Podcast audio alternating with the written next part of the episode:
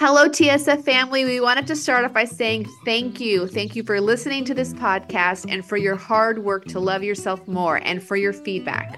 Can you believe it's been three years that we've been doing this spiritual fix? And it has been such a beautiful labor of love for Anna and me. We have loved doing this work. We've loved hearing from you, and we love exploring ourselves and each other alongside our listeners. We wanted to put out the call for three ways that you can help support us to support you. One, we would love you to leave us a review on iTunes or follow us on Spotify. Two, drop us an email and let us know how much the podcast means to you. And three, you can donate monthly or even just once to our PayPal patronage. Every little bit helps, and we are so grateful to those of you who have donated already. Thank you. You help make this podcast possible. Thanks, y'all. You can go to our website, www.thisspiritualfix.com, for information on how to pledge, as well as to email us. Hello and welcome to this spiritual fix, episode 21, season 2. This is the last episode of the season. It's our Halloween special, and we're talking about a lot of our ghost stories. Enjoy!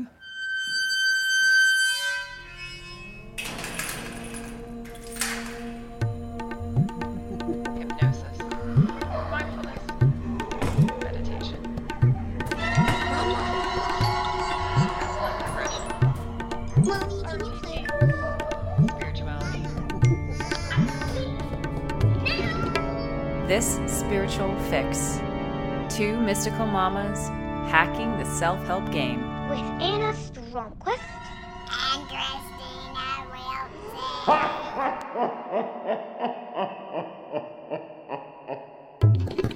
Hello, Anna. Hi, Christina. I love your spooky voice.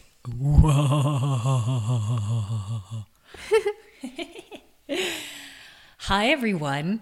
Welcome to our special Halloween episode. In case you have not had enough Halloween, Halloween, Halloween, Halloween, Halloween everywhere that you go this week, because we are obsessed with things scary in our culture. I think most places are. But ghosts aren't scary, and that's what we want to talk about today. That is. But before we do, and we will talk about a couple of maybe possibly scary things or things that could encounters that we've had with things that are less than the highest resonance.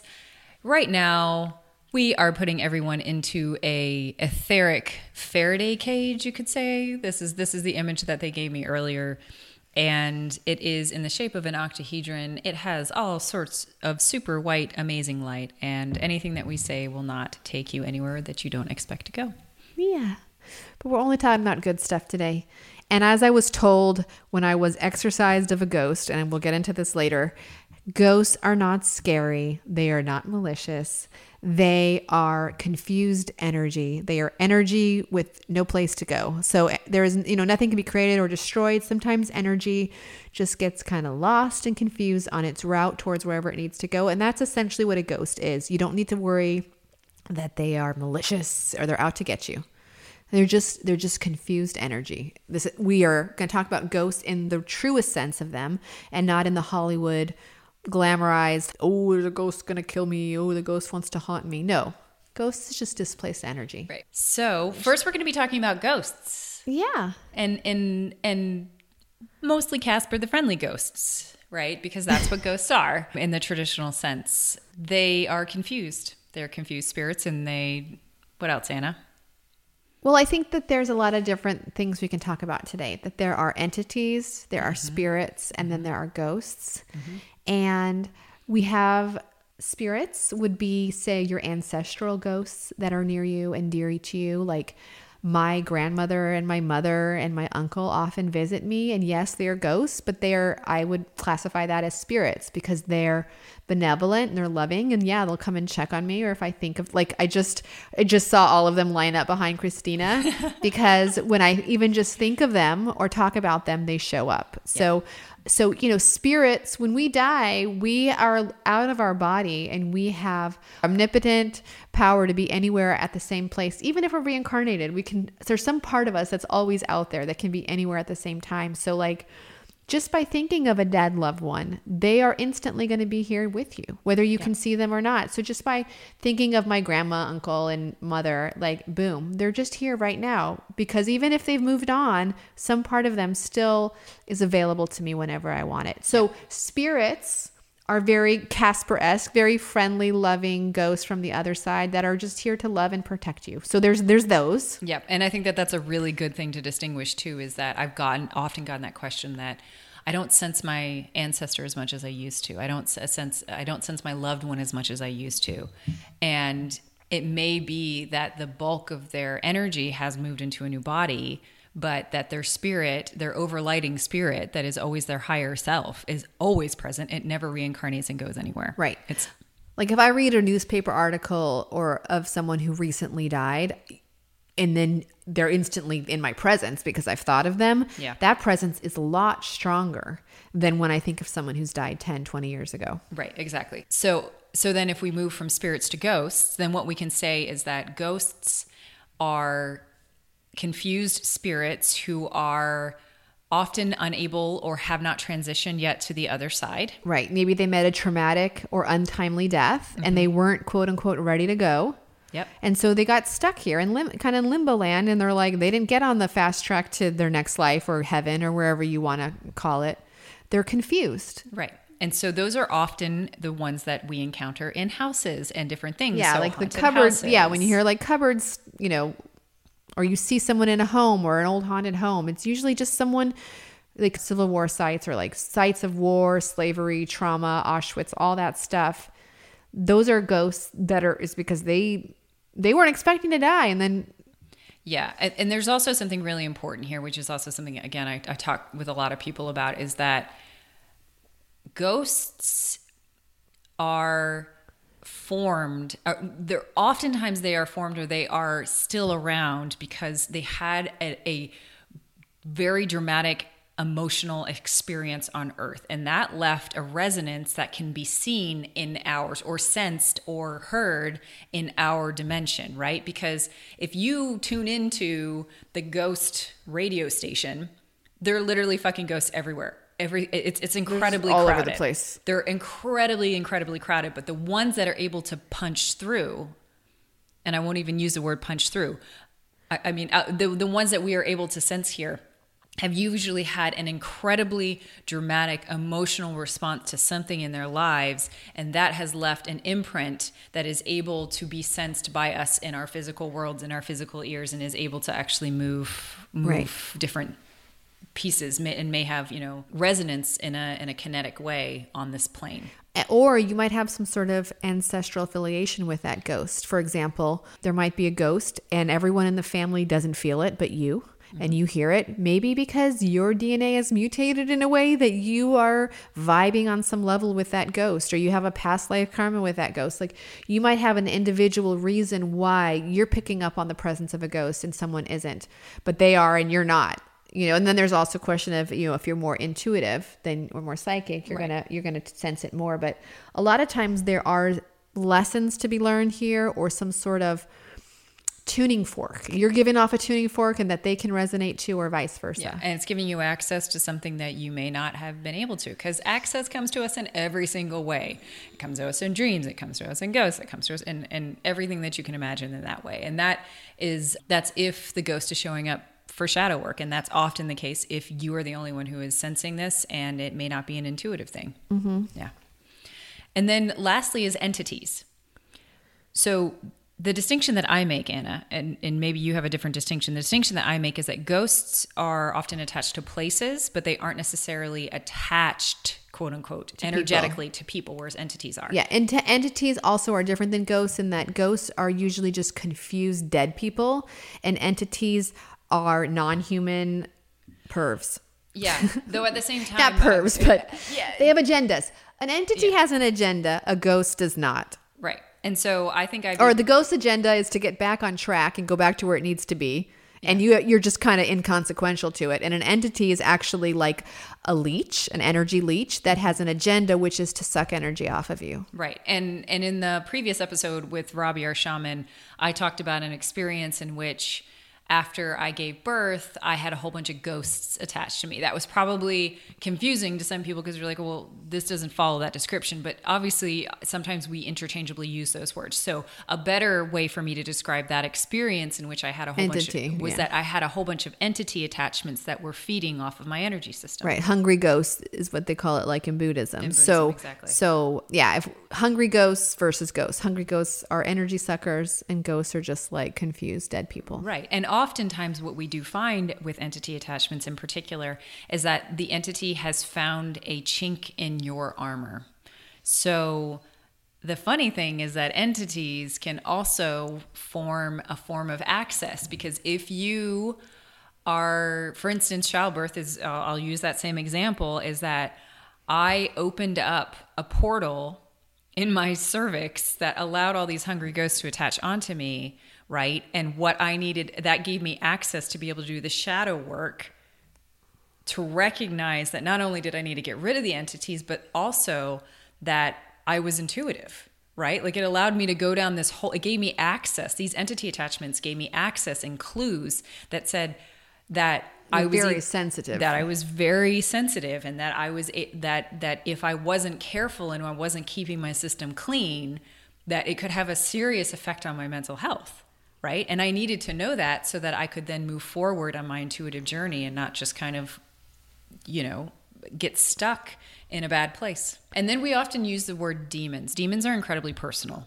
in the sense that, like, they are personal to you and your journey, and they are usually something that gets created in your pain body. So, when we're referring to demons in that respect, that's what we are. So, we're not mentioning them today, other than this very brief thing, because we've already talked about feeding your demon. We've already talked about demons in that respect. Let me talk about my first encounter with a ghost. I grew up in a historic home in New Mexico, a beautiful adobe red Spanish tile home, thick walls, very old. And growing up in that house, I would see a ghost boy. He would run past me, and he would usually be wearing like an old fashioned sailor suit, and he had like the curl ringlet hair, and he's probably three or four. And I would just see him often, just like running past me, or I'd see him quickly in the corner of a room. And if I was home alone, doorknobs would knock, handles on the doors would turn, things like that. My sister also saw him and she also experienced the same thing as me. Some of her friends, some of my friends did too. I can't remember, but basically, my sister and I both saw him multiple times. I mean, like it was a sometimes daily occurrence, sometimes a weekly occurrence. We were just used to him being in that house. One day, a family came to visit and they said that they had lived in our house when they were growing up and they wanted to just kind of see what the house was like when they were a kid. So when they visited, we asked, did anyone ever die in this house? And they said, well, actually, we had a casita in the back, like a mother in law suite. They said that in that casita, a little boy about three years old had died of scarlet fever. So, anyways, that kind of corroborated my sister and I's like the, the child's gender and age and, and dress kind of all came together. So that was validating for us that, like, yes, there's this little boy running around the house. One day I was home alone and he ran by me and I started to get really curious. So I said, I know you're here. I know you're here, little guy. Who are you? Make yourself known to me. I'm ready to see you. And I started to hear little footsteps coming towards me. And I got really fucking freaked out. So I yelled and I said, No, I don't. I don't want to see you. I don't ever want to see you again. Go away. And I never saw him again. I had courage to meet him. My courage waned when I heard him approaching and I freaked out and I banished him and I never saw him since. Wow. So there's my first ghost story. Wow. Yeah, my first ghost story happened a lot later in life for me. I was mostly a dream gal for like the first, I mean, just whatever it is, whatever circumstance. And when I was in college, I went to Italy for the summer. And I, at the time, I was basically staying with a guy, and we were, we stay, we were staying in a, in a in an apartment together for for like basically the whole second half of the summer. And he surprisingly was very open to these sorts of things, and so was I. And I started to recognize that I could see things because I would see them out of the corner of my eye in this apartment, right? And to be honest, it was the first time I had ever spent time in a very old place. like in a very in a place uh, you know in which the building I was staying in was a couple hundred years old, right? Um, and I remember seeing a little boy in the corner, and I remember that that there was a room in the apartment in which there was a woman who lived, and she did not like other women, right? So we talk about benevolent ghosts versus other types of ghosts, but in this particular case, this this ghost would I become apparent to me. Mm-hmm. And whenever I walked into that room, I always got a very I felt sick to my stomach.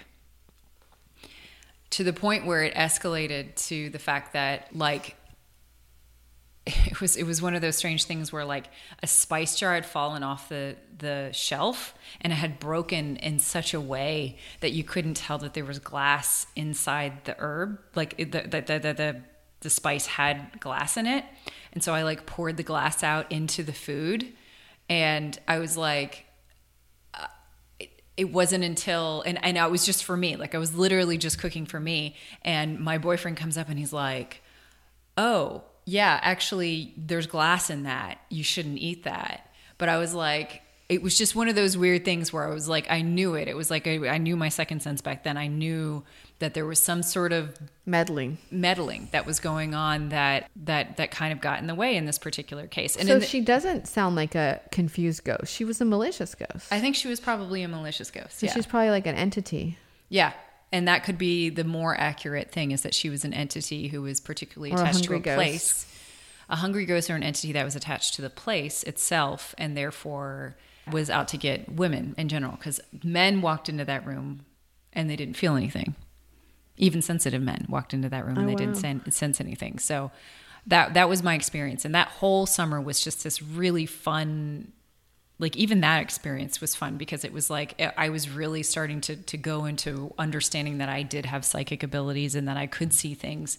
And being in Italy was just like completely ripe with ghosts. Like there were just ghosts everywhere. Like Right. everywhere I looked. I started by the time I got to the end of the summer, I was just used to seeing them out of the corner of my eye usually, but I could always see them in my mind's eye when I closed my eyes and I was able to sense um, I was using using my other senses and not my actual physical eyes. Mm-hmm. So yeah, I'll give my second ghost story. Yeah. I was older in this one. I was probably 16 or 17. And my friend Anna and I from high school, we somehow made friends with an older woman who was like in her 40s or 50s while we were 16 or 17. But she was just super cool.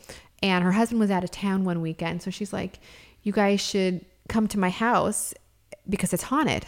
So she lived in Mesilla. So if you're familiar with New Mexico, Mesilla is like a non commercialized historic little town like Santa Fe, but Santa Fe is very commercial and kind of popular and whatever. But Mesilla is kind of like the real deal. And there's a haunted restaurant in Mesilla and waiters and waitresses have stories of the ghost that lives there and there's a whole reason why it's haunted and new mexico is ripe with ghost stories. I mean that's the thing. So she lived in mesilla which was the oldest part of my town in new mexico and she said that she had a haunted house and that the woman had a name and i forgot the name now. It was like agnes or something.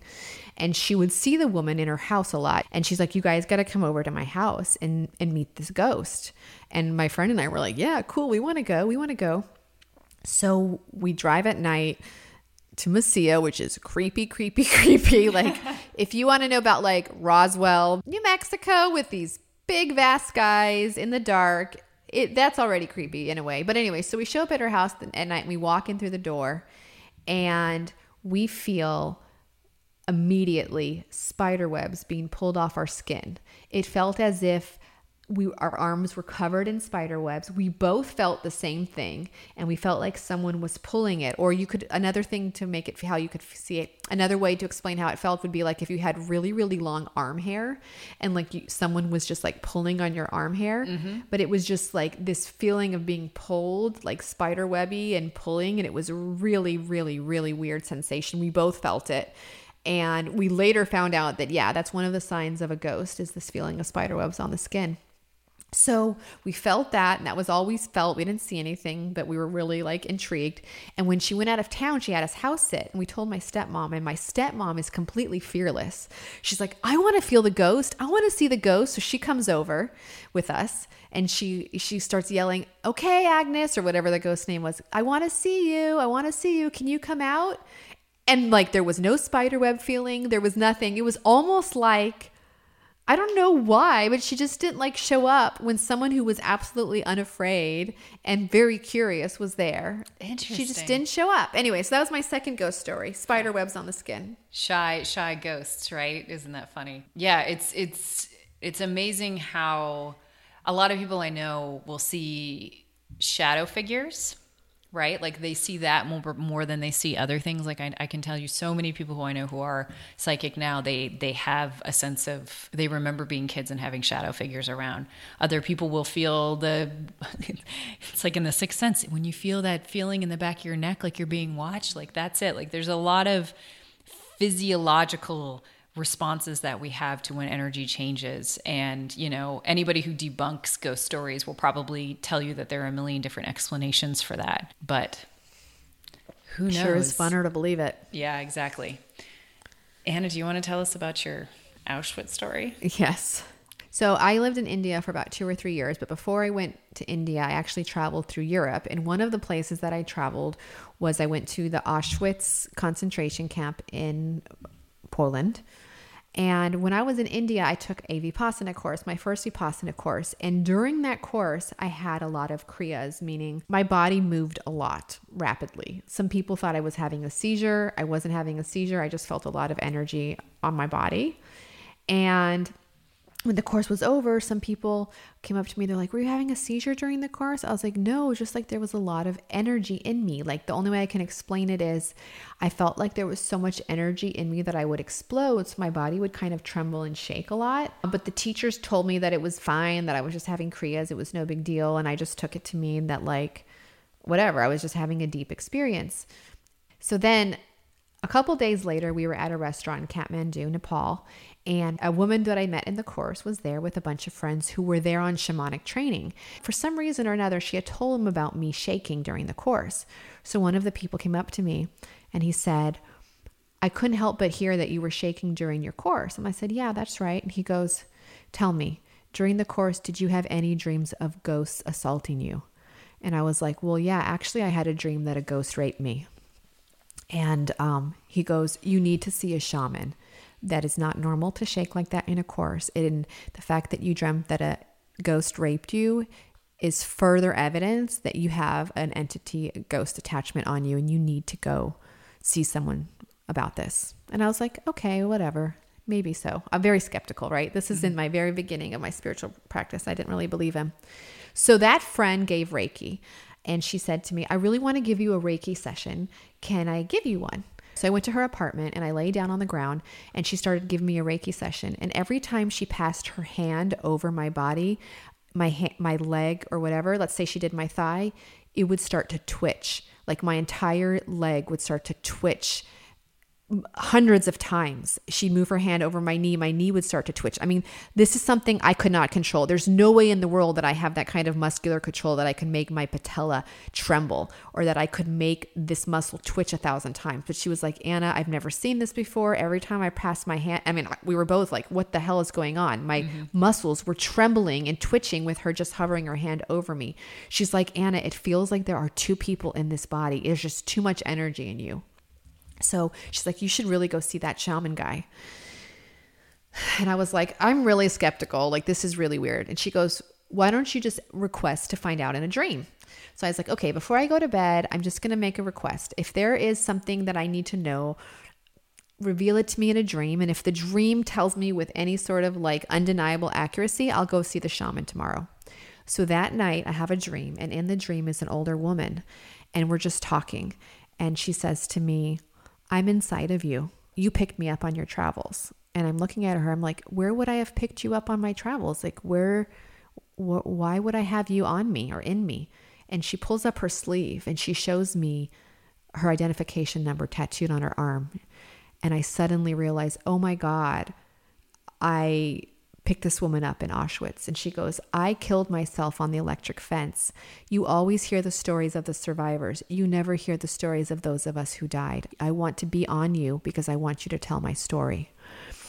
And she showed me through images that she was depressed in the concentration camp and she went to the electric fence and she held onto it and she electrocuted herself till she died. And that's why I would tremble and twitch so much because it was like this electricity trauma of, of her in my body. Wow. And I said, I'm going to tell your story. I'm going to tell your story. I will tell your story. So just leave me alone. And I woke up and I was like, that was a freaking crazy dream. It was so real. It was like her and I were having a conversation. And I was like, that freaked me the fuck out. I don't want to tell her story. But here I am telling her story. I can't So- even believe that. I literally just got Yeah, chills when I was so like, oh I- shit, you're telling so I am telling her story. So her story was just she wanted people to remember. You know, we hear the stories of the survivors and we praise their robust luck and how they were able to survive this and survive that. But like, we forget about the stories of the people who couldn't take it and that even electrocuting themselves on a fence was an escape from the hell they were living. I mean, that's that was in essence I feel like what she wanted me to know. So I decide I'm going to go find the shaman in Nepal because this is just too fucking crazy. I mean, the dream was so vivid, so clear. I can just remember seeing her pull up her arm and seeing the tattoo and being like, "Oh my god." So I go find the shaman, and he lives in the middle of fucking nowhere in the hills of Kathmandu. Like, I had to ask all these people who didn't even speak English, like, da da da da da da da da. By the stroke of luck, I found this guy's house. And in his house, it was him, two other shamans, and then about five Europeans who were there on shamanic training. And one of them was the guy from the restaurant that I had met a few nights before. And he's like, Oh my God, you found it. And then the shamans, the, the, the main shaman man, who looked like a normal Nepali businessman. Like he didn't look anything, you know, you think shaman, oh, feather in the hat, loincloth. No, like just a normal looking dude. Yep. And he's like, You found us? Like, no one fucking finds this place. You were meant to have a session with us. I was, again, I was skeptical. This was in my early years, very skeptical. And I said to him, I didn't want to like provide any information so he would know what I had seen in my dream. And he just looked at me and he says, There's a woman on you. And I want you to know first and foremost, ghosts are not what you think about in the movies. They're not zombies. They're not evil entities. They're not out to get you and possess you. This is a person who has suffered a lot in her life, and you have something in common with her. And so she latched onto you because she felt that you would understand her in some way. She's not evil and she's not bad, but she has gotten into your aura field. She's like in you and on you, but she's not bad. She's just confused and we just need to send her on her way. So he made me feel really like I was freaking out that there was a fucking dead woman in me, you know? But he made me feel really good. And then I told him the dream because at this point it was clear like he knew what he's talking about. And he says, Oh, are you Jewish? And I said, Yes. He goes, Well, that's why she attached to you. You see, you carry an ancestral, some sort of ancestral link with this woman. And that's why she attached onto you and not someone else. So he put me in a room with the other shaman and they had me sit down in lotus position. And the other shaman got a brush, or like a horsehair brush, It kind of looked like something you would um, sweep the floor with. Mm-hmm. And he starts sweeping my whole aura. And the whole time he's chanting and yelling and chanting and yelling, sweeping me, sweeping me, sweeping, sweeping on me, like brushing me. Mm-hmm. And I'm just having my eyes closed. And while he's doing it, I swear to God, I feel the presence of someone peel off of me. Like I feel her peel the fuck off of me. Wow. And I feel her coming like literally like like as if she was wearing a suit and I was the suit. And I feel her like one leg, one arm at a time peel off of me, come off of me. And then at the very end he chants something else and he goes and he blows and as he blows he very strongly takes that brush and brushes me and I feel her just come right off of me and she's off. Wow. And I was like, holy shit. And I had just gotten out of my first Vipassana course. So I was very, very, very sensitive to sensations and body feelings and mm-hmm. reality of like feelings. I was like, I felt her come off of me. He's like, yeah, she's on her way now and you're okay. And he gave me a little bag of rice that he had blessed. And he says, keep this rice near you for 21 days so she doesn't attach back on you. I, st- I never got rid of that rice. That rice is still in my closet 15 years later. Wow. But that was my Auschwitz ghost story and that was more than a ghost story that was that was what i would call a walk-in she literally walked into my body Yeah. and this is what's crazy i go back to the us i get my film developed i couldn't get it developed in india because it was one of those panoramic cameras that like are very special Yeah, yeah. i go to get my roll of film developed that was filmed in auschwitz and guess what happened to that camera roll It was completely blank. it was not blank. It was lightning bolts all over the fucking film. Everything, every photo that I took in Auschwitz had bright lights in Oh my it and it looked like electricity. Oh, that totally gave me the. Yeah, that gave me the creeps. Yeah. I don't know what I did with the, that film. I might have freaked the fuck out and thrown it away, but I was like, that's where I got her.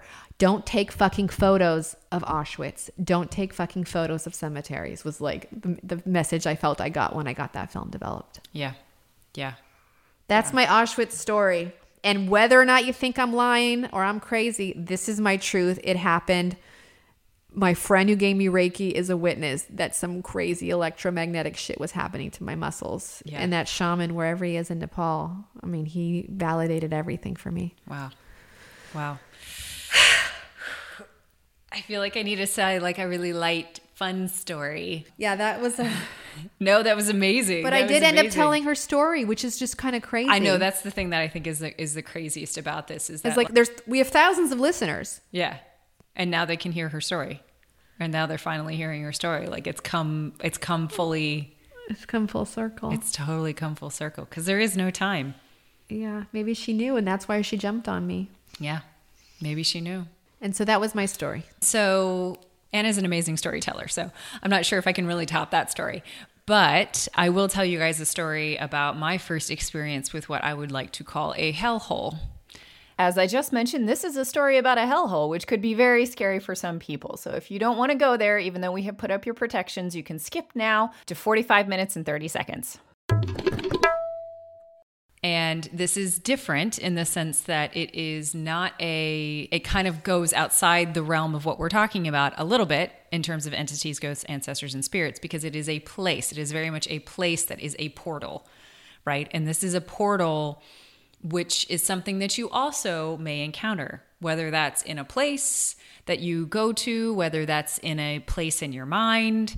There are portals everywhere. And, you know, when we were talking about in previous episodes, I was talking about the overlays, about how the overlays are basically, you know, an unseen world that sits on top of us that you know has all sorts of portals to all different places which is why you know uh, you pick up an object and you can feel something about it. It basically transports you back to a different time or it's it able to sense things and portals exist in objects and portals exist everywhere. So so this is about a portal which gave way to lots of ghosts spirits entities etc so we have a friend and this is a close these are close this is like a family that has a lot of the same age kids as we do and we have a lot in common with them and we've been friends with them for quite a long time and they invited us down to their their house in oglethorpe county in georgia which is east of athens and we lived in Atlanta at the time and we were like, oh, this is super awesome. I'm really excited about it. My husband and kids had, I think, maybe gone there for like the day, like a day trip earlier, but I had never been there before. And so I was like, oh, cool. This is going to be so great. I'm so excited about this. And so we go out there. And when we get there, you know, I it just seems like it's like an old farmhouse. It's like a 200 year old farmhouse. It's like, yeah, not a big deal, right? Like every everything seems pretty cool. And I walk into the kitchen, and I can't. And the kitchen's like on the far side of the house, and I and I honestly can say that I cannot get over how dizzy I felt the moment I walked into that house. And that is like for anybody, like it's like it, it was interesting because it seemed to pull it, it's like anybody who was in there became manic, almost manic and dizzy. Like you would talk and you couldn't stop talking. And it was just like the energy was just like intense. Like it was like electrified. And so anybody, you know, have you ever had those conversations with someone when you're like, you vibe on the same level and it's like you literally can't stop talking. You're like, I'm gonna talk, I'm gonna talk, I'm gonna talk. And then the other person's trying to fit in their talking and everyone's just trying to talk and it just feels manic Yeah. in the air. And that's what this place felt like so we get to talking and i get to talking with with my the wife my friend and she's like yeah this house has a lot of really strange history she's like this house is like 200 years old and before we moved in it was a dog fighting ring there was a dog fighting ring on the property, and they think that they found some sort of Indian burial grounds, like a couple acres over. And you know, it feels it feels a little bit weird, but the minute I came up to it, I knew I wanted to live here. And there was a murder in the attic about a hundred years ago, and you know, it, it kind of just keeps going on. Like the stories just keep getting better, and I'm like, there's something there's something funny going on here. I can feel this manic energy. I can sense what's going on. Like i, I, don't, I don't uh, you know this is this is years ago when i didn't really know a lot about this kind of stuff necessarily. And or i was just learning. And so i was like i needed to get some air and i was like okay i'm going to go outside. I'm going to go outside because i feel like i cannot stop talking and i cannot stop listening and i feel like i cannot relax right? And i i walk outside and i'm drawn to the side yard and so I walk to the other side of the house away from the kitchen and I see this really old tree. And this tree is it's like a it's like an oak, but the, it's dead. It's completely dead. And there's another oak that's like, you know, 150 feet away and it's beautiful and it's alive. And then there's another one another 50 way, 50 feet away and it's beautiful and it's alive. And I look up at this tree and immediately I see animal sacrifices in the etheric from the branches. Like I see them hanging from the branches of this tree. I can see the ancestral like like I like see through time. It basically it's like seeing through a portal through time, but they never left. It was like they were done maybe 50, 100, 150 years ago and yet they were still sitting there in the etheric as if they had just happened. And so I see that and then I look past it and I literally see an entire field full of hundreds of fucking spirits that are just wandering around this this thing that is this portal that is literally uh, 75 feet across. It is black and it goes 100 feet up in the air and it goes like, uh, it can go, da- it goes down in the ground. And I was like, "Oh my god, what the fuck is this?" Right? Because I've I've seen Robbie's portal. Robbie has a portal in the back of her house, but it's all white energy. It's like it's very very different feeling, right? And it's a portal so that spirits can cross over. But this was like something fucking I'd never seen anything like this before. I'd never sensed anything like it before. And I just saw all these spirits around, and I saw all these Native American spirits, and I saw all these other spirits. And I was just like, oh my God, I don't even know what the fuck is going on right now. But I'm in the middle of nowhere, Georgia. And it is like a fucking maelstrom of spirits and energy and a big ass black portal, right? And I didn't know what the fuck I was doing at the time, which is why this is like, you know, I sometimes get intuitions about how I should do something. And in those cases, I am supposed to do it because I know that it's going to be f- safe and it's going like, to be fine. get the kids in the car. well, no, but that was the thing. This time I was like, oh, I should. I even think I remember hearing that word. I should close that. As if I even knew what I was fucking dealing with at all to be able to be like, I can close that portal, no problem, right? Like I've closed portals like tiny portals and things before, and I had been able to do that. I knew that was one of my skills, but like, you know, I was like, okay, well, what am I going to do? And so I like, first I tried to just like shut it down, but it was so big and it was spinning so fast and there was so much around it that I was just like, I, I, I like kind of literally the only thing that I could do was put saran wrap, like the equivalent of etheric saran wrap over the top of it because that was it. That was all I was able to do in that moment when I was sitting there, like with this like crazy ass fucking scary ass oak tree with all these animal sacrifices hanging from it, looking at this field full of ghosts. And it was the only thing I could kind of do. I was like, maybe that'll help, right? Maybe that'll do something. oh my God, such a fucking bad idea. Saran wrap. It's saran wrap. Like it was like etheric saran wrap. That was the best I could do because I didn't know how to deal with it. I didn't know how to like get to the motor of it. I didn't know how to do that. And then and then even in those cases, like I would have needed to help the spirits cross over because the spirits were obviously attracted to the portal, which is the best that I could figure, right? So, What was it? A portal to hell? so that I, I I will reveal that. I will reveal that Okay. here um, in a second. So I go back inside, and the adults are supposed to go out to dinner.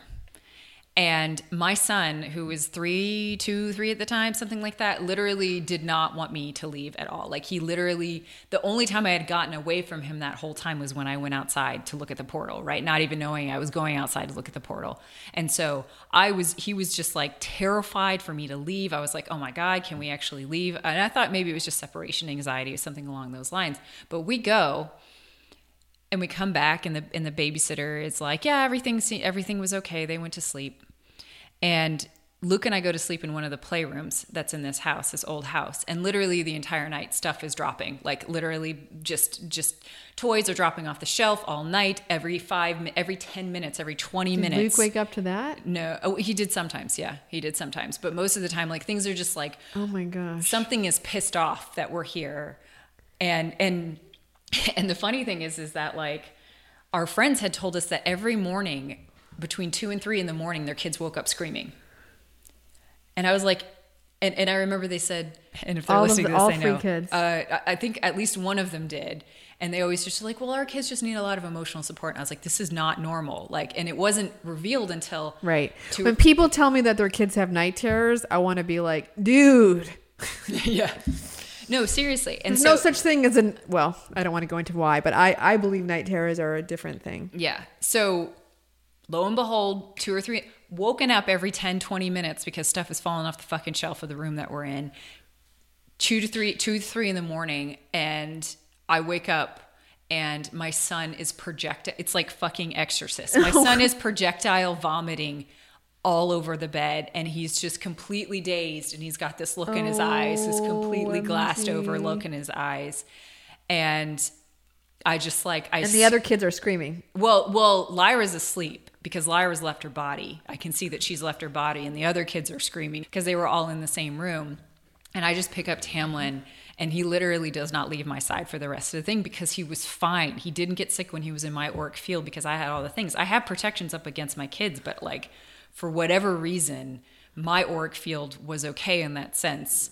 And so he didn't leave me. He didn't leave me the whole time. He wasn't sick again but like he probably didn't feel well, but he couldn't really tell me, right? So we get in the morning and I wake up and I'm just like, I need to get out of this house. Yeah, I wouldn't have stayed there if I had seen that that that that. Well, that's just me. If I had seen a hellhole, I would have been like, "Babe, we're gonna pack the car up and we're going home." Well, I know that now. But the crazy thing was we got up at seven o'clock in the morning and and there's a there's a knock at the door. This is seven o'clock in the morning in the middle of fucking nowhere, Georgia. And a woman had somehow she had Alzheimer's or she had some sort of dementia. She had left her house miles down the road, lost a shoe on the way, and ended up at the front door of this house.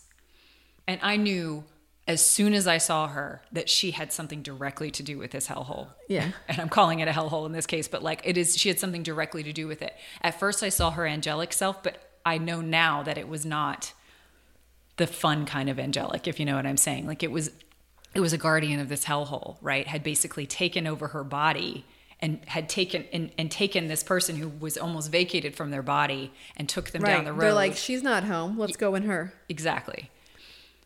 Ooh, I'm getting chills. show, showed up at this fucking house and She's like, "Get Christina out of here."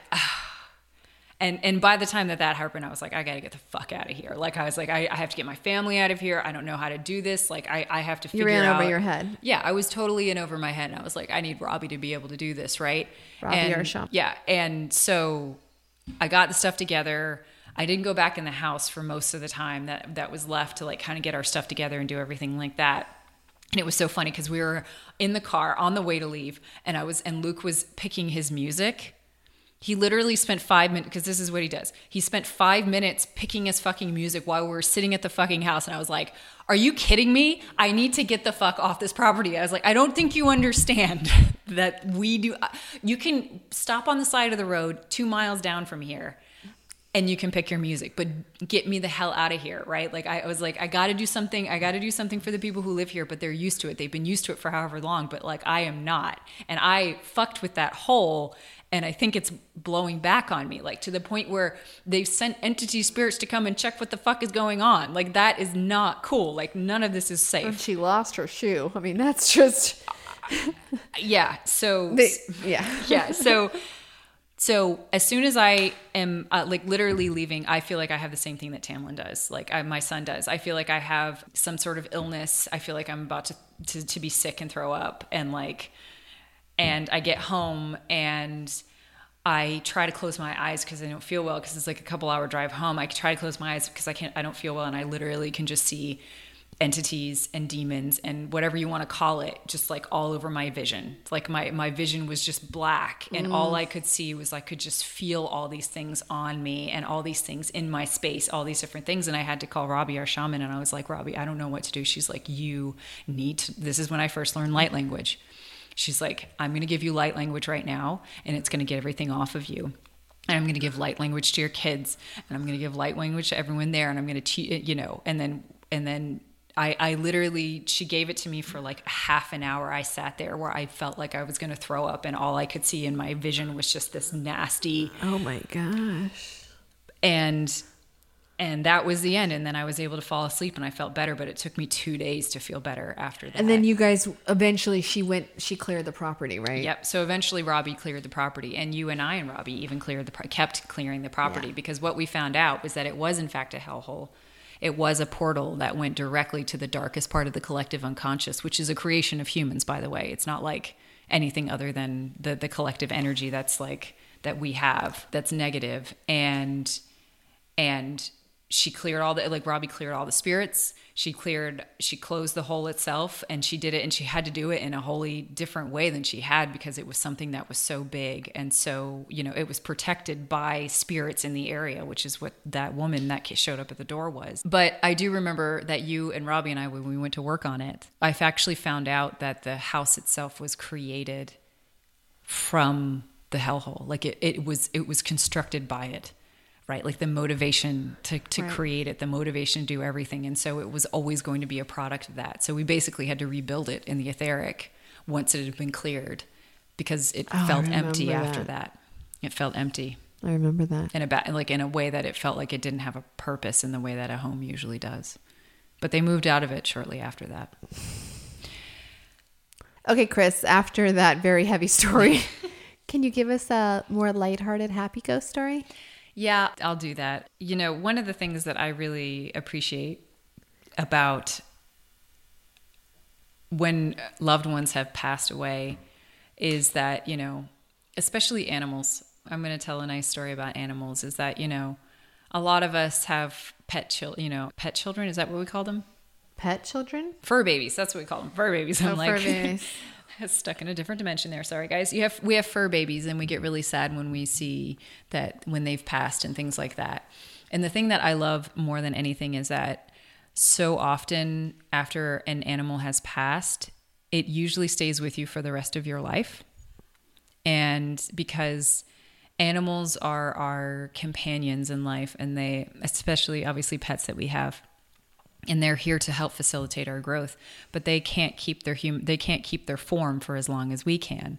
But that doesn't mean that the spirit and the aid that they give us is not still with us. Mm-hmm. And so you know i've seen so many different times in which you know someone is really bereaved because of the death of, death of the animal. And you know i can't help but but express to people that the animal is with them and they are so happy. Like animals in the etheric, like animals that have passed over are just the happiest. They are spirits. They are the happiest form of a ghost that there is, but they're still there to give you the comfort and to do the work in the elemental, like do the work in that like kind of divine feminine way that animals have an impact in our lives. And, you know, I, I just I just want to say that because I've I've seen it so many times. I've seen people with all their animals around them, all their animals in their houses, you know. And I've seen the work of how, you know, we help the animal, but they help so much about us. And, you know, if ever you're you're kind of wondering if they've, you know, all dogs go to heaven, they do, but they're also still with us. So, you know, oh, That's beautiful. yeah. Yeah. Well, in closing, I just want to go over a beautiful tradition. As we're approaching Halloween in a few days, there is a beautiful Mexican holiday called Dia de los Muertos. In which you honor the dead. So in Mexico, people will visit the graveyards of their beloveds. They will bring marigolds, which are flor de la muerte. They're considered death flowers because uh, the dead are drawn to the flowers. They'll bring gifts, like if it's a child who died, they'll bring toys to the cemetery. They'll light candles. There's a lot of discussion and talk about death. And I really love that because I feel like death is so is such a taboo in our culture in the US and Mexico really embraces, you know, you'll see the calaveras, the skeleton statues, like Frida Yeah. Kahlo puts a lot of that in her art.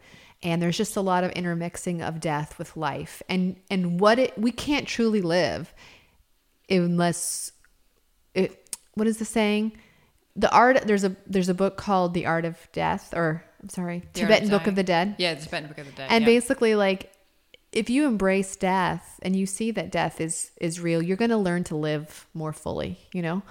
And so there's a lot of beauty in honoring death and honoring those who have died. And in Mexico, what they'll do, and I really encourage anyone who's grieving a loved one or has a loved one to do this tradition and and make an altar in your home with photographs of the, your beloveds that have passed and light some candles and put some marigolds and maybe their favorite sweets and to use this holiday as a beautiful opportunity to discuss the impact and joy that they brought to your life. And I think that that's a really a beautiful tradition to honor the dead in the way that the Mexicans do. I think it's an inspiration. yeah. And so if you're listening and you feel inspired, look in our show notes. We'll show you some photographs of ways that you can make an altar in your own home to honor the dead. I do it every year. And I think it's great for my children because they get to learn about their past grandparents and my uncle. And I think it's just a great way to remind the living that the dead are still among us. Yeah, that's beautiful. That's beautiful. Thank you. And then literally Archangel Michael just dropped this in and I'm like, "Really? You want me to say this?" We we did a, you know, we have a dreams episode that y'all have listened to where we talk about lucid dreaming. And one of the things that the Tibetan Book of the Dead talks about is that one of the best ways that you can transition and not become a ghost who's confused is to practice lucid dreaming. Because ah. effectively when we die, that's what what happens, right? Is that the Tibetan Book of the Dead talks about how the fact that that You're our- so caught up in illusion, you Yeah. don't know where you are. exactly. So the conscious awareness of a dreamlike state is very much what it's like after you die, and therefore, the better you get at lucid dreaming in this life, the easier it is for you to not become confused after you die. So we're giving you post-death tips here to lucid dream, and you know. Don't catch yourself being a ghost. Learn to lucid dream. we just want We're going to have an infomercial on lucid dreaming. Yeah. How to prepare for your death so that you don't become a ghost. And if you do, don't worry. We got your back. We will help you transition. Or and if you do find yourself as a ghost, just head over to Robbie's house. She's got a portal to heaven in her backyard. Exactly. and on that note, happy Halloween. Happy Halloween, y'all.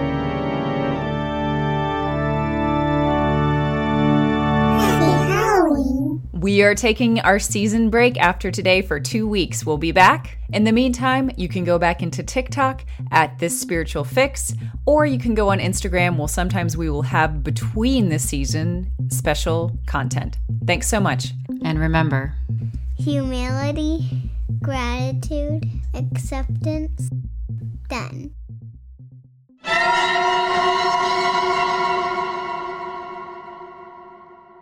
Let me tell y'all a riddle. There are four girls and four apples in a basket. Every girl takes an apple, yet one apple remains in the basket. How is this possible? The answer one girl took the basket. She took the last apple while it was in the basket. Sometimes all it takes is a perspective shift. This is my specialty, y'all, and I am opening up two spots in the next two months for dedicated journeyers to work with me to find peace, purpose, and most importantly, perspective.